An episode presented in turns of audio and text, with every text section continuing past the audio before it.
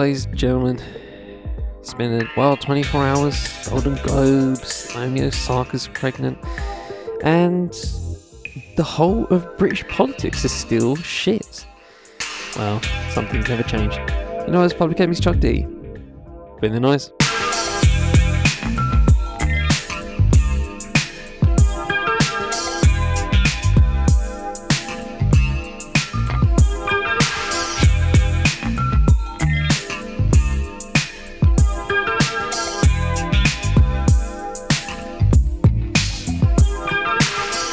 Fifth in the Podcast Network, I'm Charlie Taylor, and this is What's Good. Welcome back, ladies and gentlemen. Yes, I say Happy New Year, but it's, it's like it's the 11th, I'm recording on the 11th. it's dropping on the 12th. Bit late for that, innit? a little bit late. Uh, I would say I should have left you with that dope to step to, but I actually have been leaving you with the dope pod to step to. Um, to my um self gas. I'll pat myself on the back there. Yeah, man. Um, but regardless of that, I hope you all had a good um December holiday period, New Year's, all of that stuff, and um, you know, I always look at New Year's as a very interesting time. Um, I don't know whether I class it like my favorite time of the year anymore. I used to, um, but I don't. I don't really trivialize dates anymore like like that. You know I mean, I'm not. I'm not one of these people that you know celebrate their birthday for a whole week or um, you know take Halloween seriously. I'm a bit of a prude when it comes to certain dates. You know what I mean? But New Year's has a has an essence for me that I just um I just like. You know, I just like the I like the newness of it, the freshness of ringing in a new year. It's very, it's very liberating, I guess, in some ways. Um, but you know, regardless of that, you know, people, I feel, I feel consider New Year's as like you know just another day, and you know you can, that's fine, right? I, I consider a lot of days just a day, um, but I don't know, I don't know, just uh, New Year, New Year's just I like I like to I like to put stake or put stock into New Year's, you know what I mean, and uh, think about it in uh, a reflective way, and um, it's always different every time I do it. Um, the around bef- just before New Year's, like on the day of or the day before, I usually like write a little thing, um, you know, just like a little, I don't know, like a uh, a parting of ways of the year, um, of like my instant thought right there and then, and uh, I did it around like I think like three a.m. on New Year's Eve, um, just before I went to bed, or in in lack in in in replacement of actually sleeping and going to bed, and um, the the thing I came came out of that with was um, a feed, and you can read this by the way. Um, you can check my IG uh, at uh, Charlie twenty two if you want to read. Um, but the gist of it was um, I was initially going to talk about some something relating to values, right, and how people value certain things when I feel like there are plenty more things that we could value a lot more. Um, but I don't know. I kind of um, I kind of scrapped that and instead rode the wave of a term or of a word, um, apathy you know, I've, I've, I'm regu- I, I feel like I'm either, and this, this is kind of like the realization I had that night, right? I'm either apathetic or angry in some fashion, right? You know, I come on the pod, and and best believe this episode I'm going to be angry, right? but anger is a interesting emotion that I feel like isn't really explored as much um, compared to you know something like love, right? Or you know, uh, any any of the uh, uh, overriding uh, and uh, popular popular um, popular uh, mental illnesses. You know what I mean? That people um, combat these days: anxiety, depression, any of that stuff. I feel like anger is just um, you know needs to be just embraced a bit more, or no, not embraced. Well, yeah, embraced. Fuck it, embrace, right? Because anger is a really good motivator. Love is a good motivator too, right? Um, I feel like you know I, I I do a lot of things out of love, but I also do some things out of anger as well. And some of the things I talk about in this pod, I feel, and this is kind of why I fuck with the pod so heavy for myself is that it's a place for me to put that anger somewhere. And it's not, and it's anger with purpose, right? I feel it's not just shouting into the wind, even though in some ways this is me shouting into a mic, well, not shouting, but talking into a mic. And you know, if people listen, they listen. If they don't, they don't. Right? Um, I'm I speak into the ether, um, as as a lot of people do in different ways. You know, some people just write a tweet.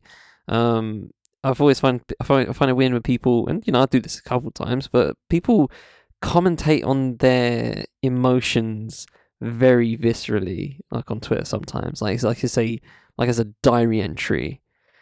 You know, they they they they say things that nobody would get unless it's them. You know, and it's like stuff like um, oh, the, these people pissing me off. Like, uh, do you want me to ask you what people? Do you want me to? Do you want everybody to ask you what's wrong? You know what I mean? Um, I don't know. It's kind of like a lead on. You know what I mean? It's like it's like it's like throwing a, it's like throwing some bait out there and seeing if anybody takes it. It's like sick of these people, man. What people?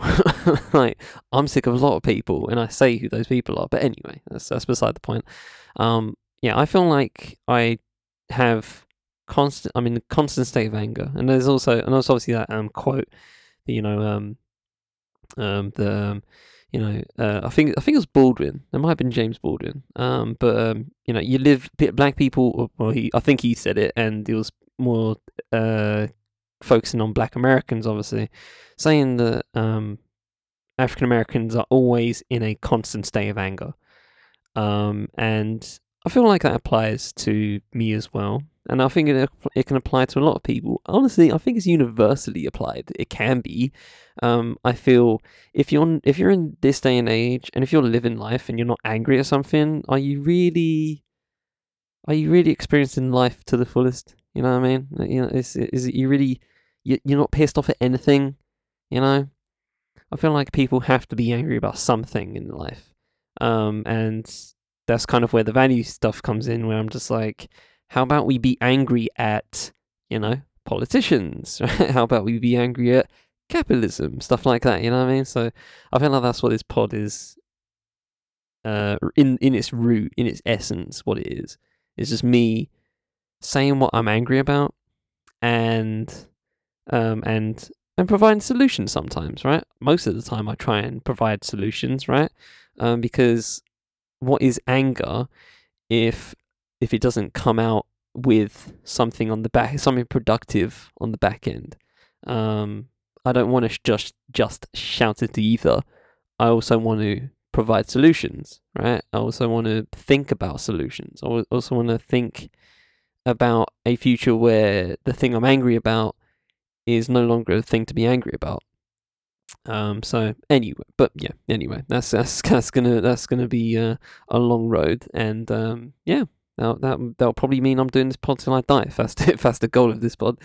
Um, but anyway, regardless of that, let's begin. Uh, I'm gonna do two um, two segments on health, um, specifically the NHS, um, because I feel that's the that's what I want to begin this year on in terms of thought for myself. Um, I feel this year is going to be a very is a it, I mean the past the past 15ish years have been a flashpoint for the NHS, but I feel like this year just feels like a you know, they, they keep saying on the news breaking point. They say at least, you know, once a year for the NHS, but I I I feel personally this is where where we're at right now. Um I feel anyway, we'll get, we'll get to it. We'll get to it. Got that. Uh, we got a life for the back end and an arts in the middle. Um so with that said, formalities before we begin got a new one. Gonna have to try and get used to doing this one now. So, email, socials, the fifth element medium, uh, medium blog, or just um, writing. There you go. Email, socials, writing. All of that can be found in descriptions as well as music, and obviously other 5 EPM podcast for you to get into. But with that said, for the first time in 2023, let the beat drop. And let's get into the show.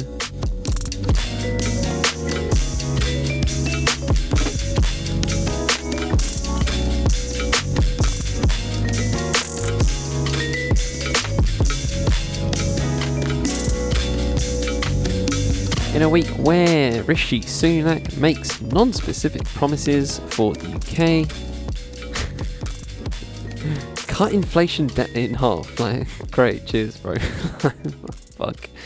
So so non-specific, and I feel like if pe- if politicians make out and out promises like that, I feel like fall on the sword, right? You you got those five things, okay? You have all year to to to do these things. If you don't, see you later. I'll give you that fair crack, even though nobody voted for you. You shouldn't really get a fair crack in general. Um, you shouldn't be here, but here we are. I'll give you that fair crack. Do them top five. Do them five things you mentioned. Um, you have till the end of the year. Uh, book it. Uh, Met Office uh, confirms 2022 was UK's warmest ever year. Not surprised. Um, Bolsonaro, yeah, Bolsonaro supporters uh, stormed their Congress in Brasilia. Um, that was very. I like how America. It's just the, the the the influence America has. Literally two days after the two-year anniversary of January sixth, it's and Bolsonaro is currently in Florida and he's apparently in hospital with a stomach infection. Like, how's that dude not dead yet? Like, he's constantly in the fucking hospital. Saying, anyway, former Prince Harry uh, hijacks news cycle with uh, memoir quotes and TV interviews. Um, guys, he's um, I hate to say this, but he's not going to be king. So why the fuck should I give a shit about anything he says? Um, I just don't care. Uh, it's just all mess, isn't it? It's all mess. It's all gossip. It's, that's all it is. It's just, just um, I don't know because people think the royal family family's not trashy, but it basically is. Who cares? And then lastly, the Earth's ozone layer is expected to return to 1980 levels in the next few decades, according to your report. There you go. Nice, nice, something, something nice and something nice and light. something, something to, something to look forward to, uh, in in the world. Um, but let's begin. First of two NHS uh, centric pieces. I'm going to start with this one, this, uh, I guess, opinion, I don't know how you want to call it, but um, this piece uh, via Anoosh Chakelian uh, via the New Statesman. It's called Truth About the Worst NHS Crisis. I mean, when has it not been in a crisis in the past 10, 15 years? But let's jump right in. Perhaps it's growing older, but increasingly I envisage. I hate that word. Fuck. I keep forgetting. I, I love forgetting the word envisage and then people use it. It shouldn't exist. It doesn't sound right on the tongue. Envisage. Just say envisioned. Like there's a D in it. There you go. It's fine. It's not, no people aren't going to trip over envision and envisioned. Eh, you don't have to make it so disparate. Like envisage. It just doesn't sound right. Anyway, increasingly I envisage a future generations boggling at things I took for granted. The tube was free all night on New Year's Eve. I see myself telling it, telling envious future grandchildren. It charged uh, standard fares this year. Councils would run massive firework displays with no entrance fee on bonfire night. I couldn't afford the last two last time. We used to know the name of our GP and call up in the morning for an appointment the next day. I remember getting an appointment on the day, and I don't know if that was just me being a kid and just you know getting that special treatment as kids do, um, but I do remember uh, calling up like you know, well, my mum calling up at like seven a.m., eight a.m., whatever, and then get an appointment a couple hours later. I remember that shit. Now, fuck, be, be lucky to get it in, in a week.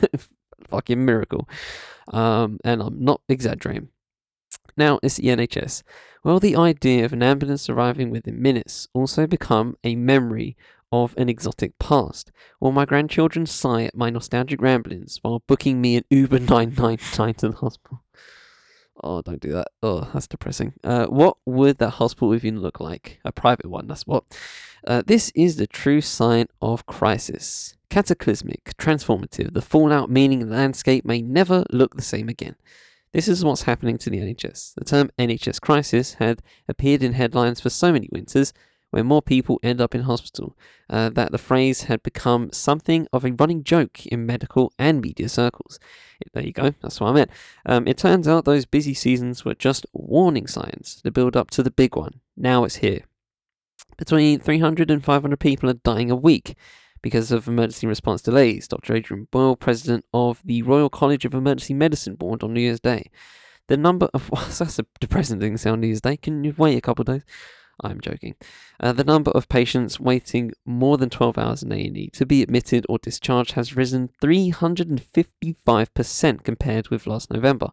There is never a good time to fall ill or have an accident, but you definitely don't want that to happen today. so, as a side note, and on a personal note, uh, my pops had to wait in A and E for like 18 hours a few months ago, and now I'm just thinking of the worst of just of just um, what if he just belts me up and just goes, I have to go in A and E, and he has to wait 24 hours. You know what I mean? It's just and it's dire. You know what I mean? Just I, I can't I can't think like that. But yeah, it's crazy. You can think of these worst case scenarios for anybody. Um, how was the situation? How has the situation been allowed to get this bad? I've spoken to doctors, nurses, paramedics, patients, officials, and hospital tr- hospital trust heads about what has been going wrong over the years. The following is a reflection of what they told me. Let's start with the obvious. We are barely a year out of a pandemic. COVID 19 added a whole load more patients into the mix with peak flu season. In peak flu season, flu infections, as well as others uh, like strep A and RSV, have been building up after two years of social distancing, masking, and enhanced hygiene measures. At the height of the pandemic, people were more reluctant to go into hospital or call the emergency services. The missing patients identified by New Statesman at the time uh, British citizens were told to, quote, stay at home, protect the NHS, save lives, unquote. Early signs of cancer were missed, conditions worsened, and that pent up demand is spinning out now. Through controversial, though controversial, uh, people on the front line I've spoken to also tell me patients are now quicker to turn to A&E, sometimes inappropriately, because of dissatisfaction with their GPs or the 111 non-emergency phone service.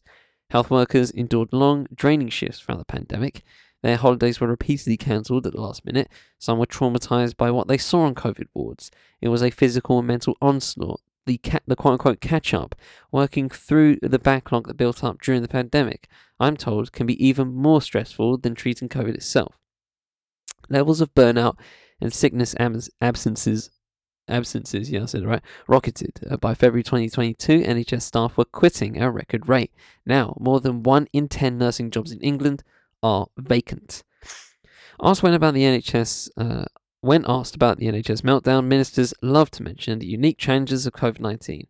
Yet most of the current mess is the result not of a capricious virus, but political decisions. Aha, yes.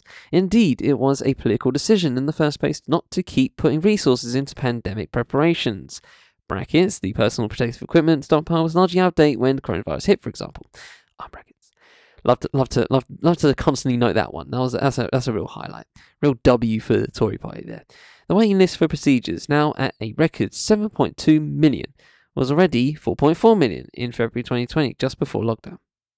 Austerity, when Conservative-led governments began cutting public budgets from 2010, is the backdrop to much of what we're suffering today, which is the um, focused of our second segment. Um, so we'll, we'll we'll put a pin in that and get to it in, in a few bit in a bit. Uh, repeated public sector pay freezes mean NHS jobs are not as well paid as they were 12 years ago, making them less attractive. Deep cuts to councils have severely stretched social care provision. This is depriving tens of thousands of people taking up hospital beds of care home, care home places or community care packages, an issue at the heart of ambulance handover delays all while demand is rising with an aging population and medical advances lengthening the lifespans of disabled people. Oh, oh, the, the oh, medical advances, eh? Oh, lengthening lifespans of disabled. Conservative politicians will argue that the NHS budgets, the NHS's budget, was protected from cuts in this time, and health spending rose, and it did, but at a slower rate than in the preceding decade. The UK spends less on health than its major European counterparts, the number of available overnight hospital beds fell 11% from 2010 to 2020. Outcomes worsened. Every major A&E unit in England failed its four-hour waiting time target for the first time in November 2019. Brexit made things worse too. Thousands of European doctors decided not to work in the UK because of its departure from the EU. The end of free movement has exacerbated long-standing NHS labour shortage shortages. A more liberal immigration system and better pay, condition, pay and conditions could help, but Rishi Sunak wants to cut net migration into the UK, and he is refusing to negotiate with striking nurses. In November 2021, Tory MPs even voted against publishing the number of staff the NHS needs to recruit, which could have improved workforce planning. Of course they did. Of course they did. Why would you? Why, why would you need that? Fuck all that. Don't need it. Extra work. Extra work. Don't need any of that. So if you're unlucky enough to have an emergency this winter, remember the carnage around you was a political choice, and remember how it used to be. Yeah, put simply, um, but, but you know, just um, just suck it up, guys. You know what I mean? And I love this. Um, and you know, this is, a very um of the time thing to say, as you know, as is with the current affairs podcast. But the the the the stuff about Rishi Sunak, you know, not confirming nor denying that he doesn't use NHS services. Who be kidding? Like, why? Why we? Why? Why does the media play that game? Like, why does the media play that game? Do we really always need a concrete yes or no? The fact that he didn't say yes is all you need in that kind of answer. Do you do you use the NHS? Um, well, uh, no, no, no, you don't. You don't. You use private services because you're rich. That's it. Simple as. And this is the point when it comes to politicians, right? They don't use any of these services. That's why they don't care. That's why they're happy to cut all this fucking shit. Because they don't fucking use it themselves. If they did, they'd care. Because that's what politicians are. Greedy fuckers. Anyway, let's get to the second segment.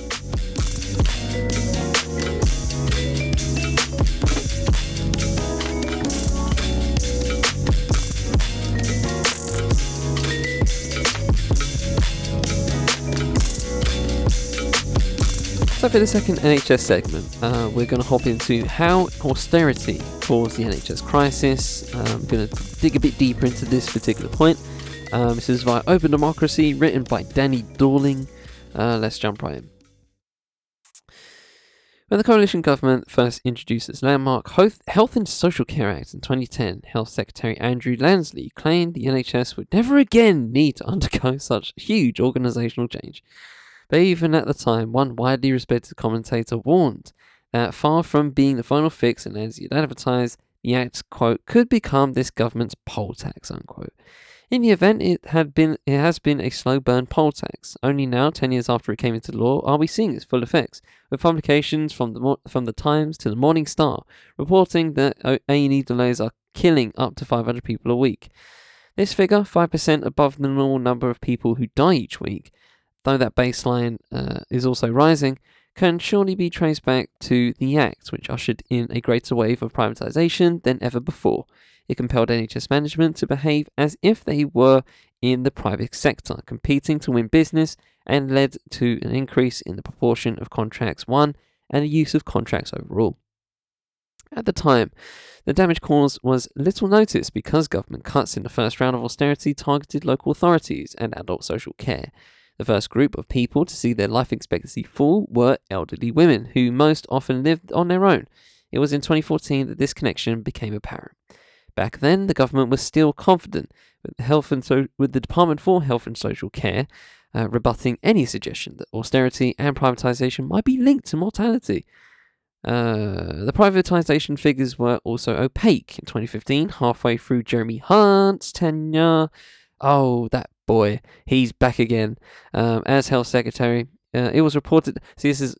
I, sorry, I can't. I can't. I can't. I can't. I, I just have to. The fact this is this is the the the overriding theme I want to pin upon you guys um, throughout this year. I'm gonna keep saying it. Failing up. I'm gonna keep using that as much as possible because this is what politics is. They always fail up. How the fuck did Jeremy Hunt, who was a dog shit health secretary, dog shit, right? How the fuck is he chancellor right now? How did that become that? They always fail up, and it fucking that that that's that's probably the one thing that pisses me off the most in, in most of the world. Just the fact that politicians can literally do what the fuck they like and suffer little to no consequences. None of them go to jail. None of them, uh, none of them are made poor through you know just being blackballed in several areas of life. None of that. They always find a way to fail upwards. They fail and they still fucking succeed personally as a career job. Don't make fucking sense. It really pisses me off. Anyway, Jeremy Hunt's tenure as Health Secretary, it was reported that ministers were misleading the public. Oh, really? By that point, private firms were winning 40% of new contracts, far higher than the 6% spend share claimed by the government and almost identical to the 40, 41% won by NHS bodies. The first great increase in mortality was recorded in that same year, 5% rise that the government tried to attribute to influenza. Uh, the problem with that explanation was that the stalling and falls in life expectancy were not seen to the same extent as it was in Europe. Hmm, how weird. Crazy, right? By 2019, life expectancy for women had fallen almost a fifth of all neighbourhoods, and in over a tenth for men. Poorer people, both old and young, in poorer areas suffered most, with infant mortality among babies born to the poorest parents rising. Later, there was a rise in deaths of women who were pregnant. As NHS waiting list spiraled, a tenth of all adults, most of those who could, were resorting to accessing private healthcare in 2021. But in doing so, they lengthened the list further by jumping the queues and thus diverting resources. By April 2022, the number of vacant beds in hospitals was at an all time low. Estimates of the damage done kept rising. Less than six months later, it, claim, it was claimed that austerity since 2010 had led to a third of million, a third of a million excess deaths, twice as many as from the pandemic. well, now A&E departments are stretched to capacity, unable to clear patients to other beds in our hospitals as they could in the past. Those other beds cannot be cleared as they were before because adult social care has been has been repeatedly decimated, with what is left being tendered out to private companies. All of this was foretold. In the four years after 2015, the value of one group of private sector contracts in the NHS rose by 89%, the figures were released just before the 2019 general election, partly in response to Matt Hancock. Oh, God, another one failing up. Then the health secretary claiming that, quote, there is no privatisation of the NHS on my watch, unquote. Again, the damage, uh, if I comment on everything, we're going to be here for years. So, anyway, um, again, the damage was not so much through the extent of covert privatization but through the wider ethos that had been promoted. Take the USA. Most of the enormous amount of money uh, spent on healthcare there has little impact on improving health because the ethos is wrong. No shit. That's what my American friends tell me anyway. It is sometimes said wrongly, that is, uh, that the NHS has has not been further privatised because the share of its spending that went to the private sector remained roughly the same between 2012 and 2020. By 2020, that share was about 7%, or just under 10 billion a year. It rose to over 12 billion during the pandemic when the government paid private hospitals to treat patients because overall health spending rose. The proportion the, uh, the proportion remained roughly the same, still around 7%. But the number of private companies involved did increase greatly, particularly in areas where there was already more private healthcare. By last year, private firms were delivering a quarter of all planned NHS hospital treatment in the least deprived areas of England and 11% in the most deprived areas. Those shares, which have risen since 2020, are higher than the 7% because it is in planned hospital treatment where the private sector has most infiltrated the NHS. Last year, the Health and Care Act of 2022 put paid to Lansley's claim uh, that he had fixed the NHS once and for all. The Act reduces, reduces the compulsion of the NHS from having to tender so many services to private sector bidding in future because it was not designed to stop the rot. It will not solve the services problems, though there is hope that it could be the beginning of an actual change in ethos.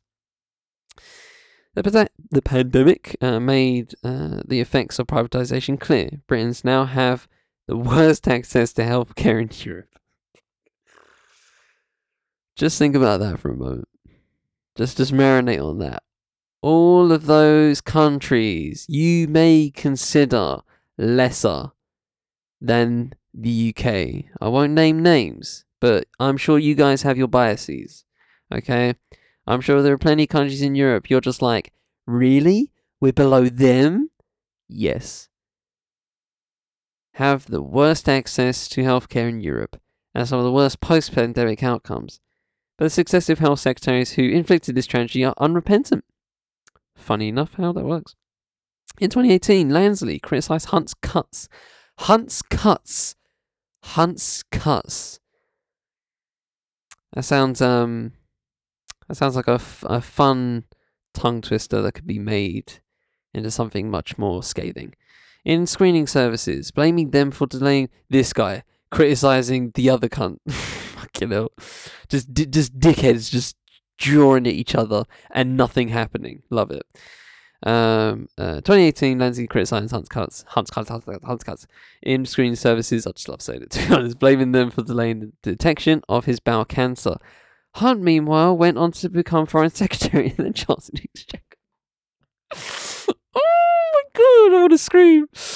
His legacy, as Open Democracy's uh, Caroline Molloy wrote last year, is, quote, one of missed targets, lengthening waits, crumbling hospitals, missed opportunities, full solutions, funding boosts that have vanished on scrutiny, and blaming everyone but himself, unquote. And now he's in control of the money. Hancock is now most remembered for eating camel penis and cow anus on live TV for money. Belligerence, bravado, and buffoonery. We got here because too many of us believed the words of fools. Indeed, indeed, in fuck indeed. I think the most depressing thing about all this is that I didn't I didn't clock onto this, you know, NHS privatization tip until until around the um until around the Corbyn May elections. Um because I remember that um, Jeremy Corbyn and his, you know, and, and the party itself, I don't know if it was actually just him or his crew or whatever, um, the Labour Party, I'll just say in general, um, dropped a kind of like they, they uncovered, I guess, like some uh, genuine reports that, uh, or genuine like um, you know, uh, documentation uh, that the Tory government was literally talking to U.S. private health, excuse me, U.S. Um, private healthcare firms in terms of like selling shit off, selling the NHS off. And I saw that I was just like, I just help. You know, I was. It was like that. Um, it was like that. Uh, it was like that gif of um Leonardo DiCaprio in uh, Once Upon a Time in Hollywood where he sees himself on the TV. He's like, "Yep, th- that, that." He's just pointing on the TV.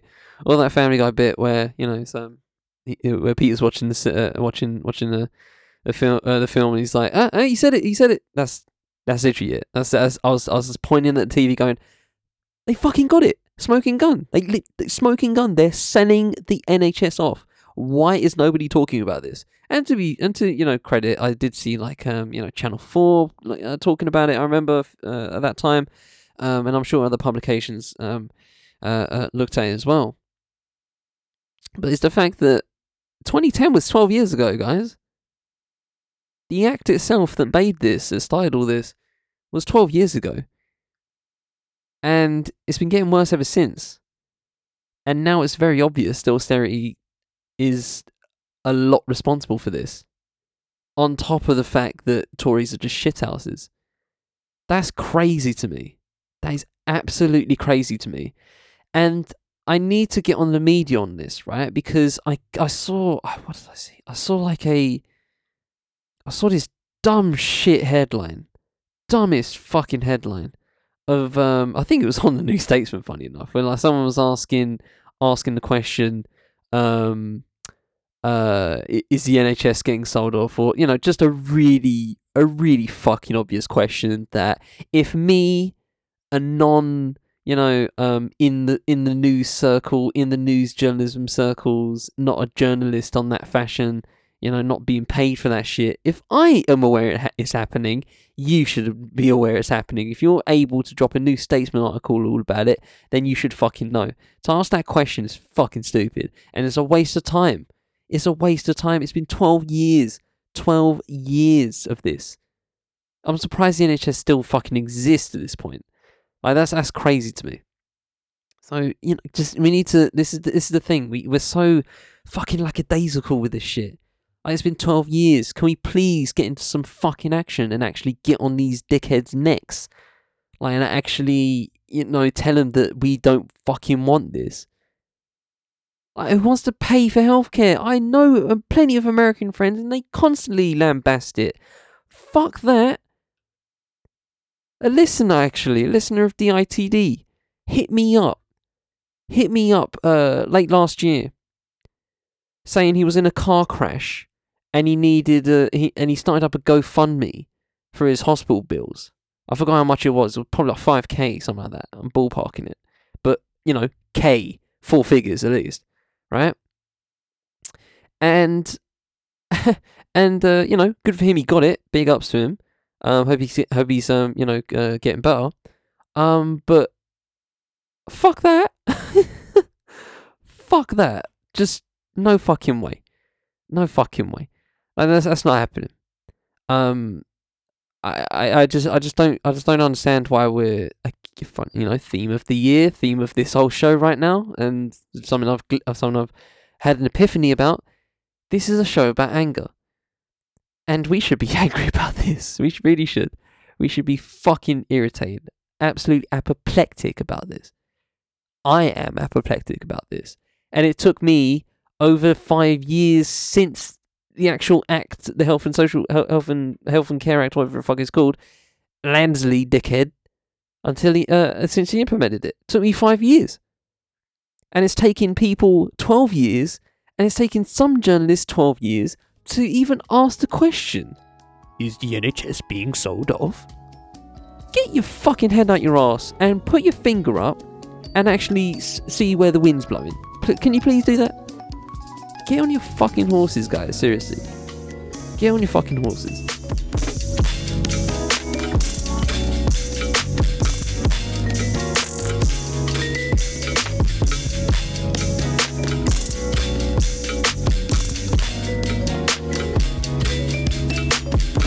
Okay, so let's jump right into something different. Let's uh, jump into the arts. And, uh, you know, I've talked about how the arts in the UK is not getting what it needs in terms of funding, a lot of ways. Um, music, film, television, I've talked about in every facet. Um, next week, I'm going to um, talk about, uh, I already have it because it's been out, um, the USC Annenberg um, report that they dropped uh, a week or so ago and um, yeah, I want to I want to talk about that, and I'm probably just I'll probably just read from the PDF uh, some of the findings they had because um, they had a lot of very fascinating findings, and I feel like um, that's a I'm always into that kind of shit. Um, you know, from the people at USC Annenberg uh, to also the uh, Ralph J. Bunche uh, uh, Institute uh, Center for in it's in UCLA, it's in the Ralph J. Bunche Institute or whatever it's called, Ralph J. Bunche Science um, for uh, U- in UCLA and they do a Hollywood diversity reports um, every year as well. Um, so um, I love I love those I love those uh, just general reports and what they deliver. Um, USC Annenberg um, delivers more, I think, up to date numbers. Um, uh, the the Hollywood diversity report is usually I don't know if it just takes longer to actually get gather the information have everything crystallize um, in terms of like numbers or whatever. Um, but they, you know, when they drop like a 2022, for example, the figures are like from 2019. You know what I mean? So uh, it's weird how that works. But anyway, that's not what we're here for. We're here for this one. Um, this is written by James Tapper via The Observer. It's called A Huge Decline of Working Class People in the Arts Reflects Fall in Wider Society. Society. Um, and this is a very abstract thing, um, and it's hard to see, um, but it's very important. Extremely important. Um, and uh, hopefully if the article doesn't explain, I shall at the back end. So let's jump right in. The proportion of working class actors, musicians, and writers has shrunk by half since the 1970s, new research shows. Analysis of Office uh, analysis of uh, the ONS Office National Statistics uh, data found that 16.4% of creative workers uh, born between 1953 and 62, had a working class background, but that had fallen to just 7.9 for those born four decades later. This reflected a similar uh, decline in the number of people with working class origins, according to the paper in the journal Sociology by researchers from the universities of Edinburgh, uh, Manchester, and Sheffield. People whose parents had a working class job accounted for about 37% of the workforce in 1981, but by 2011 they had fallen to about 21%. The finding raises questions about why years of attempts to make the arts more open and diverse, diverse have not had more impact. People who grew up in professional families were four times more likely than those with working class parents to be in creative work, the study found, which um, adds to the continuing Hollywood centric conversation um, about nepotism in the Ho- Hollywood system. And um, that's just a great that's just a great um, statistic to throw out there. You know, four times more likely for for people that grew up in professional uh, families than working class families. That's that's that's that's absurd. That's a really high number, four times likely. And with fewer film directors, authors, uh, or songwriters to describe the experience of growing up in a working class household, some creatives fear their stories are being squeezed out of culture or confined to poverty porn. Quote, these class imbalances have been uh, with us for a long time, said uh, time since said David long time, said Dave O'Brien, a professor of cultural and creative industries at the University of Sheffield and one of the paper's authors. It suggests that we need to do something more than just create access courses. It suggests that this is a big social problem, not just something that the BBC or the Arts Council or these kinds of organisations should be addressing. Unquote. Actors such as Michael Sheen, Christopher Eccleston, Junie, Julie Hesmondhalgh, Hes- Hesmondhalgh, fucking name that is, um, and Julie Walters have said repeatedly in the last few years that finding a career in the creative industries has become much harder for people from traditionally working class backgrounds. The reality, says O'Brien, is more complex. Quote, the backdrop is this massive change in British society, where there are fewer coal miners or manual labourers to have these kinds of working class sons and daughters, so there are fewer working class people just coming through, and so the odds of people making it stay the same, even if the experience of the industry is really different, unquote. But the decline in numbers has other effects people should be concerned about, O'Brien said. Another quote we know there's clearly a relationship between who makes decisions, particularly in commissioning, and the kinds of stories that get made, he said. The TV commissioners and publishers come from a quote, uh, a quote, reasonably kind of cohesive, quite narrow elite social background, unquote, and many, uh, and may have a narrow, narrower uh, view about what is interesting. He cited the BBC's lack of appeal among people who are, who are younger and from less privileged backgrounds. That creates uh, creates access problems, even for success stories uh, such as Gary Oldman, a sailor's son from South London, Oscar winner and star of current Apple TV hit Slow Horses. He's directed one film, Nil by Mouth, which uh, uh, which won several awards, including two BAFTAs in 1997. Quote, People say to me, why haven't you directed again? And it hasn't been for want of trying, he said at the BFI in October. They don't want another one of these Nil by Mouth. Uh, and that's the problem. They want four weddings and a funeral, unquote. Natasha Carthew, uh, the author of nine books, including All Rivers Run Free, founded the Working Class Writers Festival last year to address the issue. Quote, a lot of working class writers think that people are going to be prejudiced right off the bat, but that's not the case, she said. People do want authentic voices. What makes it harder for them is later on, when you haven't got the mates who are going to publicize your book, unquote. But publishers need to remember that books' dealings with working class life are not poverty porn, she added.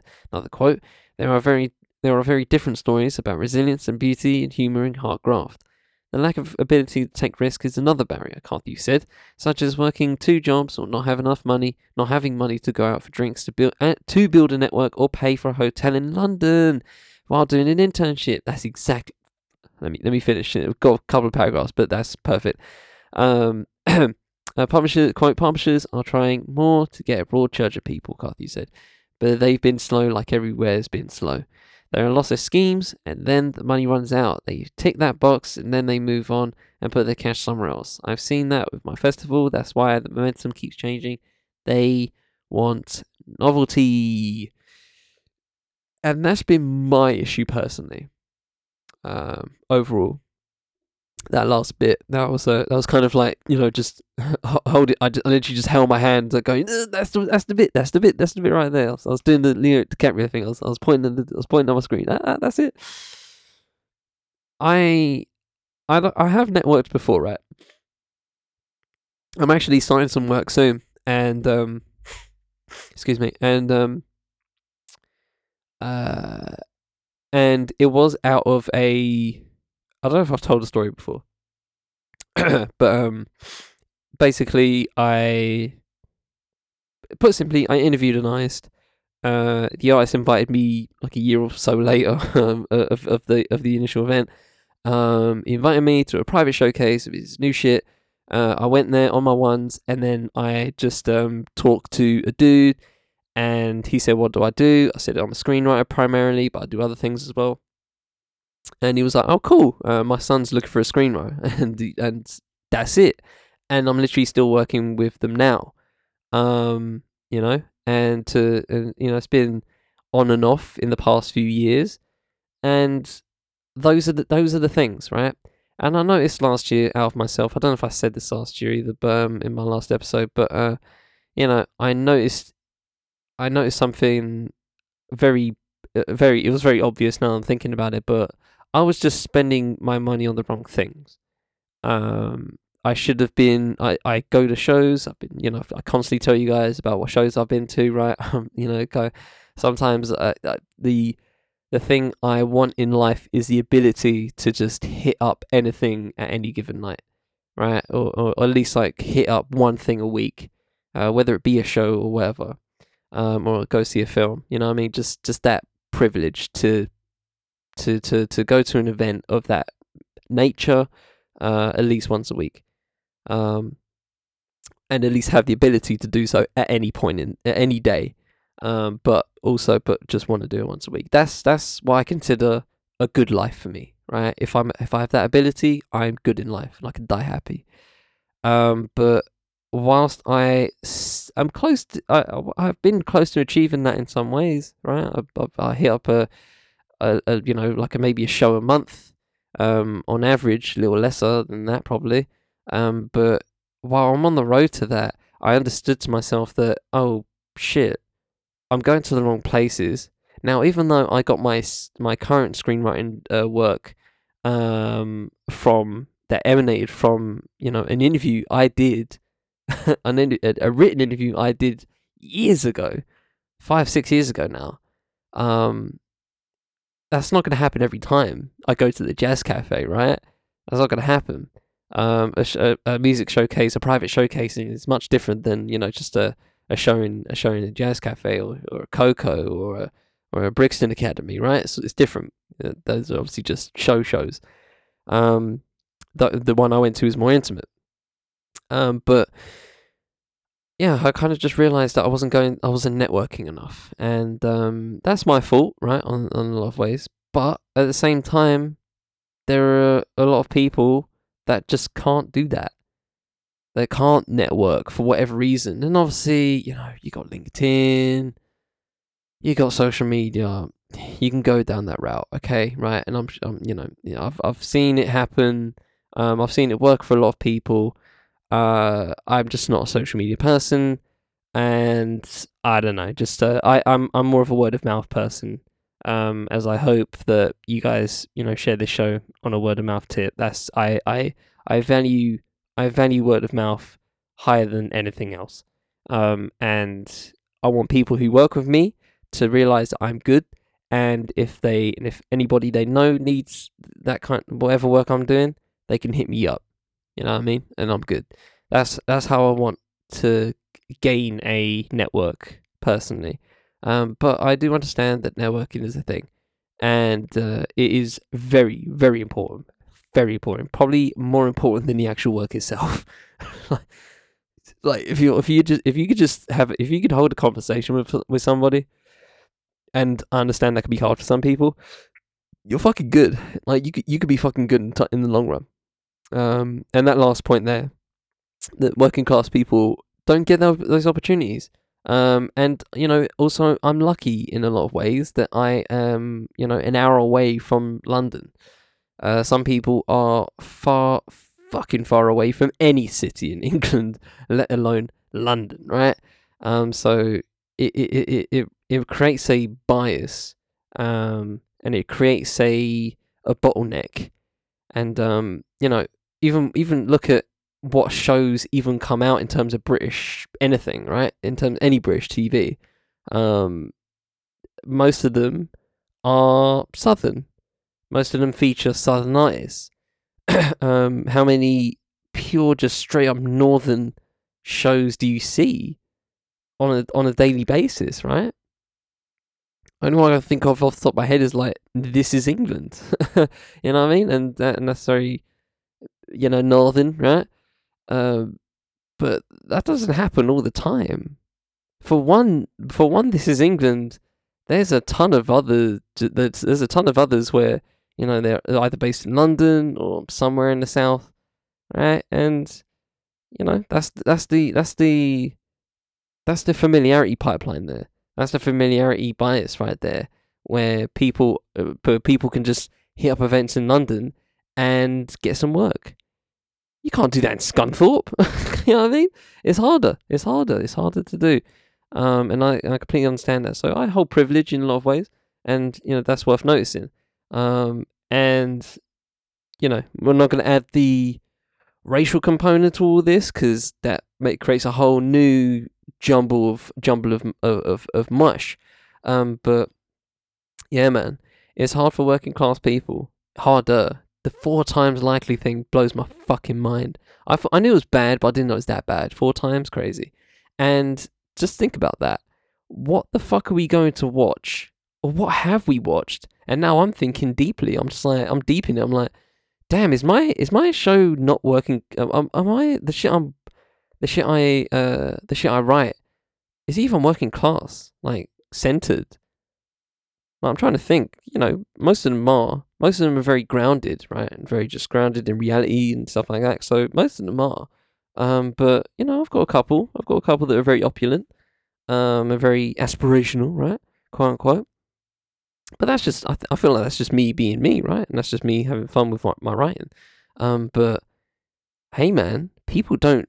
I don't think many writers think as um, purposefully as I do, right? So they just go with what they know. And if people aren't working class and they go with what they know, hmm, I don't know, man. I don't know. And especially when it comes to music, because I mentioned songwriters and musicians here, you know, I, the people I like are working class.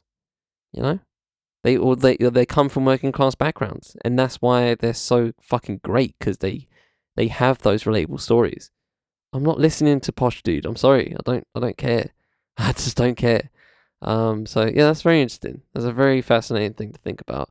Um but yeah man, hopefully working class people can oh, Jesus Christ, I mean, can even get a leg up, but with how connecting connecting this with other um, stories I've read over the past couple of years. Shit, man, the the the ladder's being pulled up a lot of a lot of times for a lot of people, and uh, yeah, man, that needs to that needs to stop. Um, funny enough, I don't have a solution for that, even though I was talking about that at the start. Um, I mean, I do have solutions. You know, it's very simple, but you know, are people going to implement that? No. So what's the point? But um, anyway, let's finish off.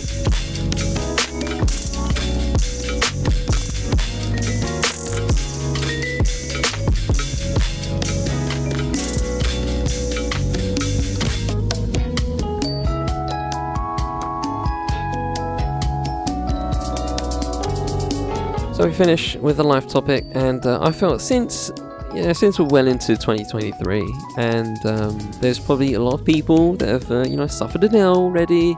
You probably suffered an L yourself, um, ready to kick off the new year, and now you just feel like shit again because all that freshness of New Year's is now fucking gone. Um, but never fear, I have something that might help, a little mindset that might help us. Um, so I found this. I, I actually found this in November. Um, this, this was published in the 8th of November last year. Um, and uh, there was like two separate times I was going to put it on the pod, but I just uh, didn't do it for uh, being repla- being replaced by things that I found more pertinent. Um, because you know this this this this is this is evergreen. I feel. Um, um, so uh, well, get into it now. Um, so this is by Ella Tennant, uh, lecturer uh, of lang- uh, lecturer of language and culture um, at Keele University, and um, it's via conversation and it's called How the Philosophy Behind the Japanese Art Form of Kintsugi Can Help Us Navigate Failure. So let's jump right in. In our 20s uh, and 30s, there can be immense pressure to measure up to the expectations of society, our families, our friends, and even those we have for ourselves. Many people look back and feel disappointed that they hadn't taken the opportunity to travel more. Oh gosh, that was that was one of my things in New Year's. I was just like, go abroad. Don't care where, don't care for how long. Just go abroad because I haven't been I, I, I haven't been abroad in over a decade. Um, it's been a while. Um, anyway, others might have envisioned. See, envisioned. See, big up. that they would be further along in their careers or personal relation, personal relationships. In reality, life is hard, and we might face setback, setbacks, big and small. that can shatter our dreams, leaving, leaving us with fragments we perceive as worthless. Feelings of failure can take a long lasting mental toll, but they don't have to stop you in your tracks. There are many teachings, practices, and philosophies that can help you deal with disappointment, embrace imperfection, and remain optimistic. One such pra- practice is the Japanese art form of kintsugi, which means joining with gold. It has attracted a great deal of attention in recent years as both an art technique, a worldview, and metaphor for how we can live life. Many forms of Japanese art have been influenced by Zen and Mahayana philosophies, which champion the concepts concepts of acceptance and contemplation of imperfection, as well as the constant flux and imper- impermanence, like that word, of all things. Uh, kintsugi is the Japanese art of repairing broken pottery. If a bowl is broken, rather than discarding the pieces, the fragments are put back together with a glue like tree sap and the cracks are adorned with gold. There are no attempts to hide the damage, instead, it is highlighted. The practice has, be- has come to represent the idea that beauty can be found in imperfection. The breakage is an opportunity, and applying this kind of thinking to instances of failure in our own lives, uh, yeah, in our own lives can be helpful. Kintsugi was fairly uh, widespread in Japan around the late 16th and 17th centuries.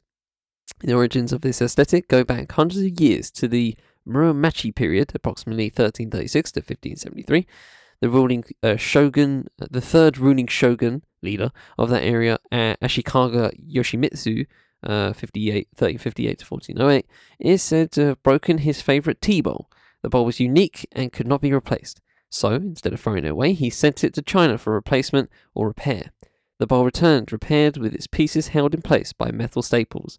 Staple repair was a common technique in China, as well as parts of Europe at the time, for particularly valuable pieces, However, the shogun considered it to be neither functional nor beautiful. Instead, the shogun had his own artisans resolve the situation by finding a method to make something beautiful from the broken, damaged object, but without disguising the, uh, the damage. And so kintsugi came to be. Kintsugi makes something new from a broken pot, which is transformed to possess a different sort of beauty. The imperfection, golden cracks, are what make the new object unique. They are, uh, they are there every time you look at it, and they welcome contemplation of the object's past and of the moment of failure that it, uh, that it and its owners have overcome, has overcome. The art of kintsugi is inextricably linked to the Japanese philosophy of wabi-sabi. I love that. I love saying that. Wabi-sabi. A worldview centered on the acceptance of transience, imperfection, and the beauty found in simplicity. Wabi sabi is also an appreciation of both natural objects and the forces of nature that remind us that nothing stays the same forever. Wabi sabi, please keep please keep putting wabi sabi in this. I'm, I'm going to keep saying it funny. Wabi sabi can also be incorporated into contemplating something and seeing it grow more beautiful as time passes. As a craft and an art form, kintsugi challenges expectations. This is because the technique goes further than repairing an object, but actually transforms and intentionally changes its appearance. In an age of mass production and conformity, learning to accept and celebrate imperfect things, as Kintsugi demonstrates, can be powerful. Whether it's reeling from a breakup or being turned down for a promotion, the fragments of our disappointment can be transformed into something new.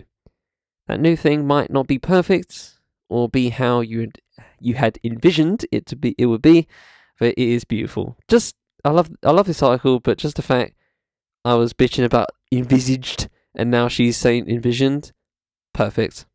See, I love I love the arc of this episode. Love it. Uh, rather than try to disguise its flaws, the kintsugi technique highlights and draws attention to them. The philosophy of kintsugi as an approach to life can can help encourage us when we face failure. We can try to pick up the pieces, and if we manage to do that, we can put them back together. The result might not seem beautiful straight away, but as Wabi Sabi teaches, as time passes, we may be able to appreciate the beauty of those imperfections. The bowl may seem broken, the pieces scattered, but this is an opportunity to put it back together with seams of gold. It will be something new, unique, and strong. And I love that. I love the article, um, and I love the the concept. I feel um, it, it seems much. It, it seems very obvious in some ways. It, it seems very, um, yeah, just seemed it just seemed very apparent. It's like, yeah, that's good logic. That's good logic, right? Where you know, if you you take an L broken bowl, pick up the pieces, they're all pieces, right? You don't know what to do with them. You could throw them in the bin, and you know, completely just do away with it. I'm sure you know that's a that's a a fair logic to use as well. Um, you know, hear no evil, see no evil, I guess, right? Stuff like that. um, or you know, pay no mind kind of thing. But I don't know. I think the value of you know, we we we losses are lessons, right? We always we always learn from losses. Or well, some of us do. Hopefully, hopefully you learn from losses. I mean, if you keep doing the same fucking thing, then you're insane, in the words of Albert Einstein. Um, so yeah, I, I but I do feel there's just a there's a there's an uh, there's an innate uh, essence to that, and I and I'm I'm, I'm here for it. I kind of want a kintsugi bowl now, just to just as a reminder of like you know you can break up you break break the pieces and you can shatter them however you know and how into however many pieces right it it could be it could be you know granular um but you know kintsugi will find a way and uh, that's that's that's cool to think about um but yeah hopefully that um gives a nice breath of fresh air uh to continue on with whatever you're doing uh, wherever you're listening, uh, whenever you're listening. And ladies and gentlemen, we shall finish there. From the Fifth End Podcast Network, I'm Richard and this has been What's Good. Intro music has been Too Much by Vanilla. And you can thank uh, Chill Out Music for the to use. You'll find both their links in the full show notes. And thanks to of Ivy Nappy High for the to use Charismatic for the interlude. You can also find his link in the full show notes. And with that said, hope you all have a good week. I shall always try and do the same. But until next time, take it easy, ladies and gentlemen.